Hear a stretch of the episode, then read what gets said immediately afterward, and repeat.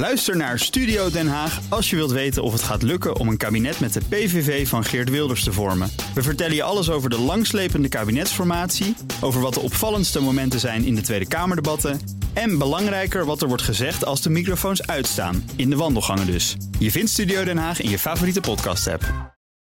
FD. Auto-update. Nout Broekhoff van de Nationale Autoshow. Je bent weer terug. Goedemorgen, ja. Jongen, was je? Ja, ik zat in Zuid-Frankrijk. Met ja. de auto? Ja, ja en, en daar is het nog leuk om, eh, om te tanken hoor. 1,40 per liter benzine. Ja, Eh, ja, als er benzine is. Hè. Eh, veel, Dat is even de vraag, Ja, ja, ja, veel totaal Als het er is, dan is totaal geen energie meer. Nee, inderdaad. Voordat wij dat ook niet meer hebben. We gaan naar het autonieuws. Ja. De verkoop van nieuwe auto's is gestegen in september met hoeveel procent? Hier Nou, in ons land, hè? praat Ja. In ons land. eh, Ja, prima plusje. 5,2 procent meldt uh, automarktanalist uh, Aumacom. Maar eh, de, de vlag, uh, die, nee, die kan, die kan nog niet uit. Want de eerste drie kwartalen zitten we nog altijd op min 4,5 procent. En vorig jaar was een heel, heel slecht autojaar. Dus we zijn ook bezig aan een, aan een heel, heel slecht autojaar in Nederland. Ja. Maar er is altijd één merk dat er weer tussenuit springt. En, en dat is Kia domineert de automarkt op dit moment. Steekt er echt met kop en schouders bovenuit, kunnen we nu wel zeggen. Marktaandeel van 10%, dus 1 op de 10 auto's die verkocht wordt is in Nederland. En dat betekent dus dat de Opels van vroeger, de Volkswagens van eergisteren, die worden allemaal niet meer zoveel verkocht als de Zuid-Koreaanse Kia, onderdeel van de Hyundai Group. Hè? Inderdaad. En, en Volkswagen krijgt echt een, een klap in het gezicht. Straatlengte hebben ze nu achterstand op op Kia. Uh, ze staan wel tweede, Volkswagen, maar 5000 auto's minder verkocht in Nederland. Ja. Doet pijn in Leusden. Maar zijn die nog leverbaar? Dat ja, dit heeft allemaal te maken met leveringsproblemen. Maar goed, dat moet je ook gewoon ja, goed regelen, Zeker. Bas. Gaat Kia dan de grootste worden dit jaar? Het, ik denk dat het gaat gebeuren eindelijk. Tenzij Volkswagen nog heel veel auto's straks in het kanaal duwt die, die uh, dealers moeten kopen. Maar ik, ik denk niet dat ze dat gaan doen. Nou ja, waar die al gekentekend zijn. Ja. Dat telt dan mee. Ja, ja, gebeurt vaker. Tesla leverde wereldwijd iets minder auto's af dan verwacht in het derde kwartaal. Ja, bijna 344.000 gaat over deliveries. Hè. De auto's die je echt aflevert ja. bij de klant.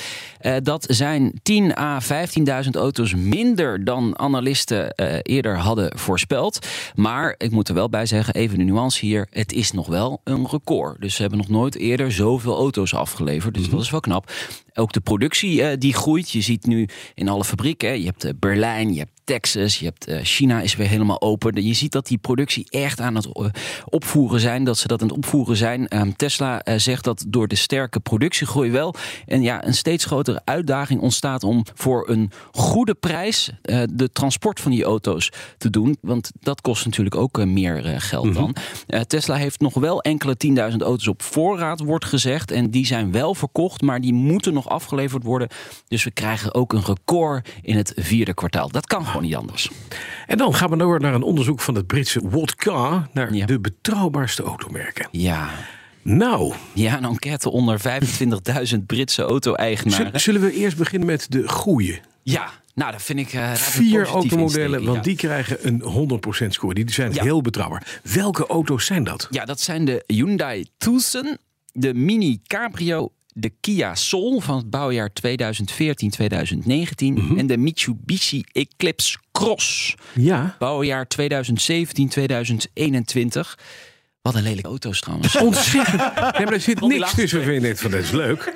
Maar, maar, maar waar zijn de grote merken? De, ja? de Volvo's van deze wereld, de nee. Mercedes, nee. BMW. Huh? Nee, nee, altijd betrouw, hele betrouwbare auto's altijd gebouwd. Ja, uit deze enquête blijkt natuurlijk wel weer dat de Japanse merken heel erg goed doen in die betrouwbaarheid. Ik, volgens mij, ja, Lexus staat bovenaan, daarna gevolgd door Toyota en Mitsubishi. Dus dat is 1, 2, 3 gewoon uh, Japans. Maar Mini uh, staat gedeeld derde met Mitsubishi. Dat is dan wel weer uh, verrassend. Ja, maar is BMW en Mini. Ja, dat, dat is dan weer wel ja, BMW. Ja, ja, ja, ja, maar BMW staat dan weer niet in de top 10. Nee, dat is gek, dat hè? is toch wel gek, ja. Wat zijn de allerslechtste auto's die je krijgt? Dat willen we natuurlijk ook weten. Dat willen we ook weten. De minst betrouwbare auto's. Onderaan bungelen Fiat's, Land Rovers en echt het allerminst betrouwbare is, automerk ja, is? Jeep. ja. Oh, Oh, dat is van de Stellantis groep. Ja, is Dat ook weer van Fiat. Dus pijn.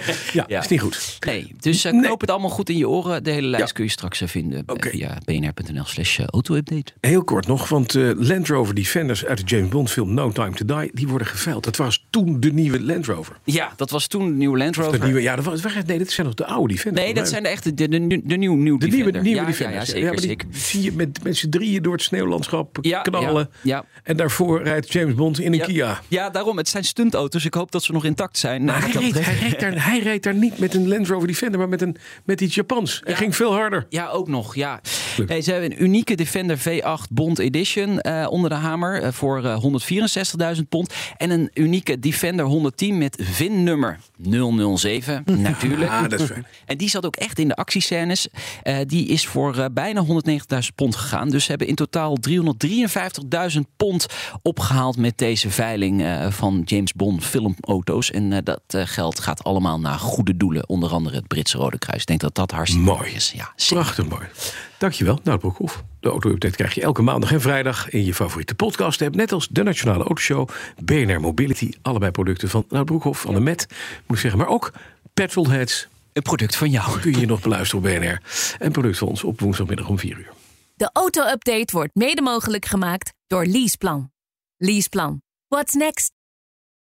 Ook Hugo Reitsma vind je in de BNR-app. Superhandig die BNR-app. Je kunt alle programma's live luisteren, breaking nieuwsmeldingen. Je blijft op de hoogte van het laatste zakelijke nieuws. En je vindt er alle BNR-podcasts, waaronder natuurlijk de belangrijkste, Boeken zijn in de wijk.